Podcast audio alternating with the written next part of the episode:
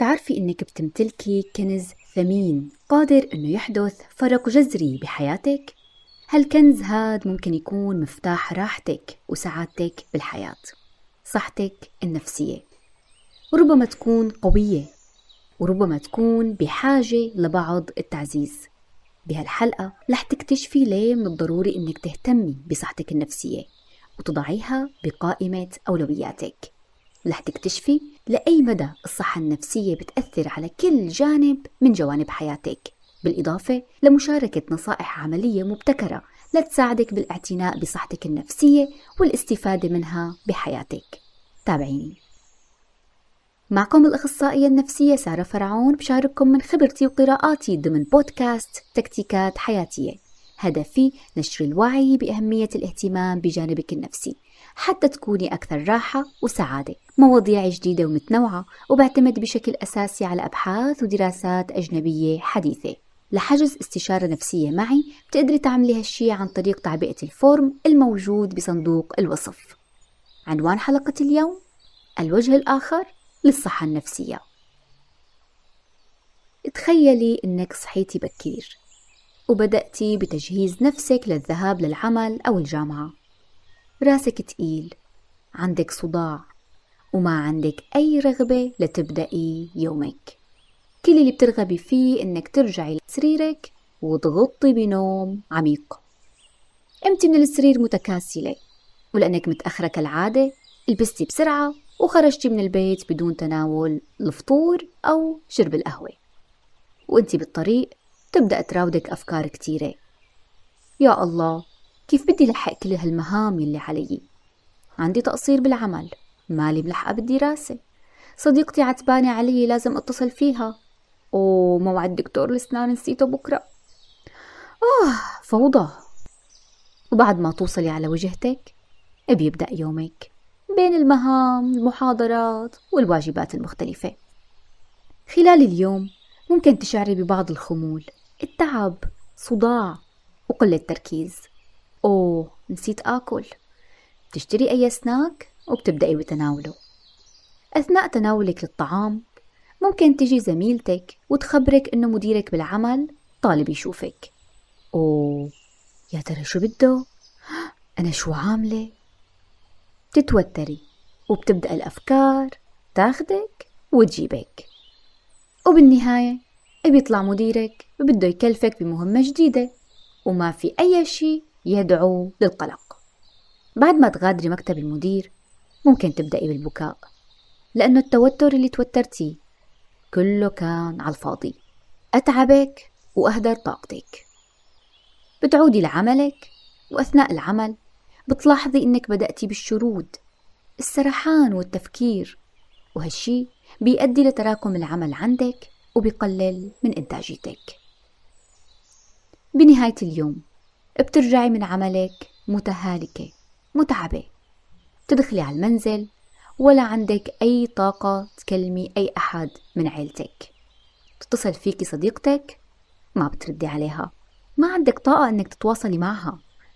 وبعد تناول غدائك بتقضي يومك بترميم المهام المؤجلة وباقي الوقت على وسائل التواصل اللي ما فيها أي تواصل مع أشخاص حقيقيين. شو رأيك؟ صعب الحياة تكون هيك؟ طيب برأيك شو اللي ممكن يخلي حياتك تمشي بهالطريقة هاي؟ قبل ما جاوبك خلينا نتخيل سيناريو تاني. صحيتي بكير. بدأتي بتجهيز نفسك بكل نشاط للذهاب للعمل أو الجامعة. ابتسامة خفيفة على وجهك. امتنيتي لأنه رب العالمين أعطاك يوم جديد وفرصة جديدة للعمل والإنتاج. ونهضتي من سريرك؟ لمواجهة الحياة. بدأتي بتحضير فطورك. شربتي قهوتك على مهل. وبدأتي بتجهيز نفسك للخروج مع دندنة حلوة لأغنيتك المفضلة. وأنت بالطريق بتبدأي الاستمتاع بنسيم الصباح. بزقزقة العصافير. بصوت فيروز المنبعث من الراديو. أو ممكن بسماع بودكاست ممتع. وبعد ما توصلي لوجهتك بتقومي بتنظيم مهامك وبالأمور اللي المفروض تشتغلي عليها لليوم. وبسم الله بتبدأي يومك الجديد. أثناء اليوم تعملي استراحة بسيطة وبتجري محادثات لطيفة مع زميلاتك بالعمل.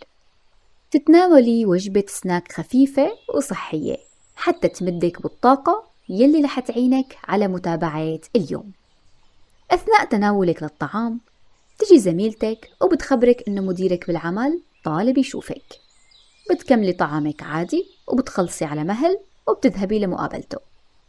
بيكلفك مديرك بمهمة جديدة. فيها بعض الضغط. تتوتري شوي تنزعجي. لكن بتقرري إنك تناقشي كيفية تنفيذ هالمهمة بكافة تفاصيلها بالإضافة لمناقشة المشاكل المحتملة حتى تكوني جاهزة إلها. بعد ما تطلعي من عند المدير بترتبي أفكارك وبتنظمي مهامك لتكوني جاهزة للمهمة الجديدة. بنهاية الدوام تتلقي عزيمة من زميلتك بالعمل على الغداء. بتقرري تذهبي معها بعد ما تتأكدي إنه هالشي ما رح يأثر على وقتك. وبعد الانتهاء من تناول الغداء مع زميلتك ترجعي على المنزل.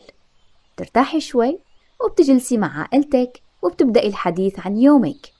والاستماع لمجريات يومهم كمان. بعد هيك ممكن تجلسي شوي مع نفسك تمارسي هوايتك المفضلة أو تستمتعي بوقتك الخاص بهدوء والتفكير والتأمل بمجريات يومك. وبنهاية اليوم بتمارسي تمرين الامتنان وبتنامي بكل هدوء. سارة كأنك بالغتي شوي يعني ناقص إنها تركب أجنحة وتطير. طيب قبل ما أرد على هالتعليق هاد بدي أسمع رأيك شو رأيك؟ صعب تكون الحياة بهي الطريقة؟ برأيك شو اللي ممكن يخلي حياتك تمشي بهالطريقة هي؟ وأهم شي شو هو الفرق بين الحياتين؟ نعم الفرق بالصحة النفسية السيناريو الأول كان عبارة عن حياة تفتقر لصحة نفسية جيدة حسب منظمة الصحة العالمية الصحة النفسية هي حالة من العافية. بيكون الشخص قادر على التعامل مع الضغط والتوتر العادي يلي بيواجهه بحياته اليومية. قادر على العمل والإنتاج والمساهمة بالمجتمع. في تعريف حلو مختصر للصحة النفسية لفرويد بيقول إنه الصحة النفسية هي القدرة على الحب والعمل. نرجع للتعليق. سارة ما كأنك بالغتي شوي. يعني اللي بتتمتع بالصحة النفسية. ما بتتعب ما بتبكي أو تنضغط ما بتعصب. حياتها ماشية ما شاء الله على الميلي مثل المسطرة. أكيد لا. أنا ذكرت بالسيناريو الثاني إنه ممكن تتوتري عادي ممكن تنزعجي لكن رح تتعاملي وتتصرفي مع هالتوتر هاد والمشاعر هي بالشكل الصحيح. حتتعاملي معها بإيجابية. ما رح تنسحبي وتستسلمي للبكاء بدون ما تقرري إنك تتخذي خطوة للتعامل مع هالتوتر هاد الشخص اللي بيتمتع بالصحة النفسية بيكون فاعل وليس مفعول به. بيكون إيجابي. بيبادر ليتخذ خطوة ليتعامل مع مشاكله مشاعره وأفكاره. أما الشخص المفتقر للصحة النفسية بيكون مفعول به. بيكتفي إنه يتفاعل مع الأحداث بشكل سلبي. ضغط بينضغط أفكار سلبية بيغرق فيها. ما بيتخذ خطوة أو بيقوم بمبادرة ليغير الوضع هذا فالفاصل بين هالحياتين المختلفتين تماما ممكن يكون بسيط جدا وهو الصحة النفسية. اعتنائك بصحتك النفسية ممكن ينقلك فعليا من أول سيناريو لتاني سيناريو. يلي بيفتقر للصحة النفسية ما كتير بيفرق عن الشخص يلي بيفتقر للصحة الجسدية. يلي بيفتقر للصحة الجسدية رح يعاني من آلام بشكل مستمر. ممكن صعوبة بالنوم بسبب آلامه قلة بنشاطه وإنتاجيته. ممكن كمان تتأثر علاقاته. فبالنهاية ما بيفرقوا كتير عن بعض. الاثنين مهمين الصحة النفسية والصحة الجسدية وإلهم تأثير واضح على كافة جوانب حياتنا. على كل شيء ممكن يخطر على بالك. أو حتى ما يخطر على بالك. بدراسة حديثة. نشرت بشهر أكتوبر الجاري بمجلة ساينس ديلي كشفت عن ارتباط قوي بين التوتر والقلق المستمر أو المزمن وبين الإصابة بمرض الزهايمر. توتر مزمن لا يعني بالضرورة أنه حصل حدث مؤلم سبب هالتوتر هذا ممكن تكون أفكارك هي اللي عم تسبب لك التوتر المزمن. فحياتك عادية. المشاكل اللي بتمري فيها كلنا منواجهها بحياتنا اليومية لكن طريقة تفكيرك وتعاملك مع هي المشاكل عم تسبب لك توتر الدماغ بيتعود بسهولة إذا دائما توتر دائما توتر بتصيري حتى بحالة الراحة بتوتر فشو رأيك؟ بتستحق الصحة النفسية إنه نهتم فيها؟ سارة كيف ممكن أعتني بصحتي النفسية؟ بالبداية بدنا نتفق إنه الاعتناء بصحتك النفسية هو أسلوب حياة. لما تقرري تعتني بصحتك النفسية بدك تبدأي تبني عادات معينة وتجعليها جزء من روتينك اليومي. في كتير طرق للقيام بهالشي. اخترت لك اليوم بعض أشهر وأكثر الطرق فاعلية. وبنفس الوقت ما لها صعبة وبتقدري تدخليها ببرنامجك اليومي بسهولة. ضبط التفكير. فكرة بتقود لمشاعر بتقود لسلوك. هالقاعدة الذهبية هي إذا مشيتي عليها حياتك رح تفرق جدا. أول ما تبدأي تسيطري على أفكارك السلبية المعطلة أي أفكار ما عم تنفعك وعم تعيق تقدمك بالحياة قدرتي تسيطري على مشاعرك وقدرتي كمان تغيري سلوكك وتصرفاتك. لا تستهيني أبدا بالأفكار. الأفكار ممكن تكون طريقة لتحسن حياتك ممكن للأسف تكون طريقة لتدمر حياتك حرفيا. بالإضافة لهالشي التفكير متعب. ممكن يسبب لك إرهاق جسدي. بالإضافة للإرهاق النفسي طبعا. بدراسة نشرت بمجلة Current Biology وجدوا الباحثين أنه التفكير هو عمل عقلي مجهد والإرهاق يلي بيسببه بيشبه العمل البدني الشاق.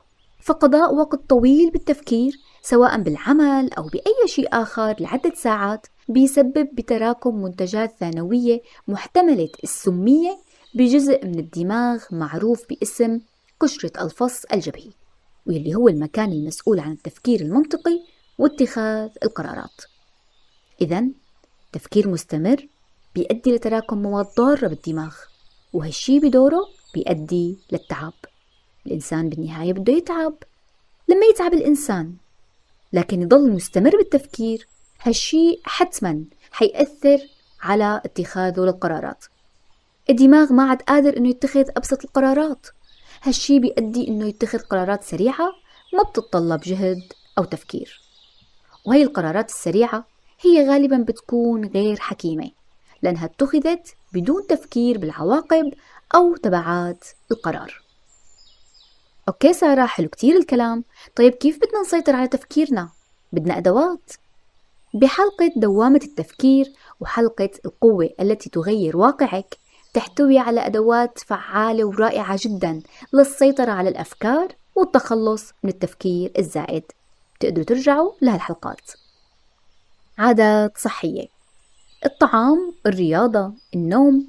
هالمثلث هاد أساسي بحياة أي شخص. بيرغب بالتمتع بالصحة الجسدية والنفسية كمان. ضمن بحث نشر ب Nature Mental Health تم فحص بيانات ما يقارب 290 ألف شخص منهم 13 ألف شخص بيعانوا من الاكتئاب وتمت متابعتهم على مدى تسع سنوات. وجدوا بأن نمط الحياة الصحي مرتبط بانخفاض خطر الإصابة بالإكتئاب.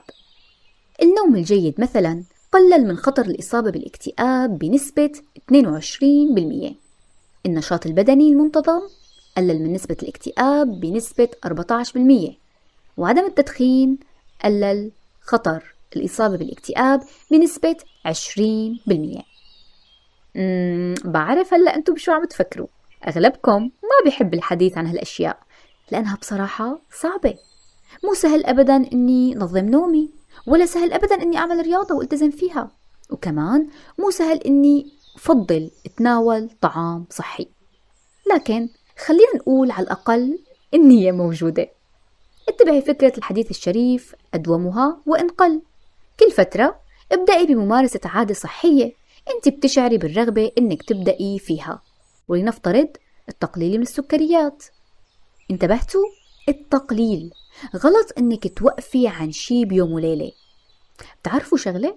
بمصحات إعادة التأهيل للإقلاع عن الإدمان سواء الكحول أو المخدرات أثناء برنامج إعادة التأهيل بيقوموا الأطباء بوصف جرعات معينة من المخدرات أو المادة المدمن عليها. لأنه السحب المفاجئ للمادة من الجسم غلط وبيؤدي لنتيجة عكسية. فعلى مهل للاستعجال ابدأي بالتقليل. لتوصلي للوقت اللي خلص جسمك بيبدأ يتعود على قلة السكريات أو الحركة أو تجنب السهر حسب العادة اللي أنت عم تشتغلي عليها. إذا بتحبي تعرفي معلومات أكثر عن كيفية تنظيم نومك تقدري تراجعي حلقة عالم الأحلام. الإيمان. وجود إيمان بخالق إيمان بالله بيمد الإنسان بقوة كتير كبيرة وبتجعله أكثر قدرة على تجاوز صعوبات الحياة. هالشي دعمه عدد كبير من الدراسات. ذكر الكاتب ميهالي بكتابه التدفق The Flow وجود دين وإيمان بقوة أكبر منا بيعطي معنى بالحياة ووجود معنى بالحياة بيأثر بشكل كبير وإيجابي على الصحة النفسية. تخيلوا أنه تكون حياتنا بدون معنى. تخيلوا أنه نعيش بدون فكرة أنه في يوم آخر في يوم قيامة الظالم رح يتحاسب والمظلوم رح ياخد حقه. تعبانة بالدنيا؟ معلش كله بثوابه. تخيلي هالمفاهيم هي كلها مالها موجودة. شو عاد بقى بيصبرنا على صعوبات الحياة؟ ذكر الكاتب مثال عن مجموعة من المسلمين التقى فيهم بالجامعة وكانوا أشخاص ناجحين. كان يستغرب منهم أنه مهما يصير معهم من صعوبات من مشاكل ومهما تعرضوا لضغوطات كانوا ما ينزعجوا. كانوا يتأقلموا بسرعة وبسهولة لما سألهم شو السر؟ كان جوابهم حياتنا بيد رب العالمين ليش القلق؟ ليش لنعذب حالنا ونعذب تفكيرنا؟ أمر المؤمن كله خير الكاتب كتير انبهر من الإيمان اللي عندهم وقال يا ريت كلنا يكون عنا الإيمان مثلهم الالتزام بدين بيقلل من قابلية الفرد للجوء للانتحار لإدمان الكحول أو تعاطي المخدرات وهي كلها أفعال مدمرة للإنسان. وقتك الخاص. الموبايل أو الجوال بدون شحن بيتوقف عن العمل. وقتك الخاص هو مساحتك وفرصتك لإعادة شحن طاقتك. مارسي نشاطاتك المفضلة هوايتك. استمتعي بالهدوء. تفكري بمنظر طبيعي. بيومك كيف مضى؟ استمتعي بفنجان القهوة. عيشي التدفق. إذا ما عندك فكرة عنه بتقدري ترجعي لحلقة التدفق سر من أسرار السعادة. وقتك الخاص هو مثل زر بوز أو توقف. حتى ترتاحي شوي من هالحياة السريعة اللي ما عدنا عارفين كيف عم تمضي. وأخيرا بطريقك نحو الصحة النفسية وتبني عادات جديدة. لا تنسي الرفق بالنفس. ارفقي بنفسك. كلنا بنغلط. ممكن ما ننجح بالقيام بمهمة ما أو مرات نتكاسل. ممكن ما نواظب على المتابعة بتبني وبناء عادات الصحة النفسية. ما عليه ارفقي بنفسك. عادي عادي وبتصير. تذكري إنه انت بشر وهالشي جزء من طبيعتك البشرية. بهذا العالم المعقد والمليء بالضغوطات سهل جدا إنك تنسي الاهتمام بصحتك النفسية. لكن بعد ما تعرفتي على الصحة النفسية بشكل أفضل تقدري تقرري إنك تبدأي ببناء حياة أكثر صحة وتوازن. فالصحة النفسية هي أساس لبناء حياة متوازنة ومميزة. إذا عندك أي استفسار عن الموضوع أو مالك عارفة كيف تبدأي تقدري تكتبي استفسارك بالتعليقات أو ترسليه على رسائل الصفحة وأنا موجودة لساعدك. بتمنى تكون عجبتكم الحلقة الأخيرة لهذا الموسم. تقدروا تخبروني رأيكم عن طريق صفحة تكتيكات حياتية على الفيسبوك اليوتيوب أو الإنستغرام. إما عن طريق تعليق أو رسائل الصفحة. ولا تنسوا تعملوا متابعة ولايك للحلقة. دمتم دائما بصحة نفسية.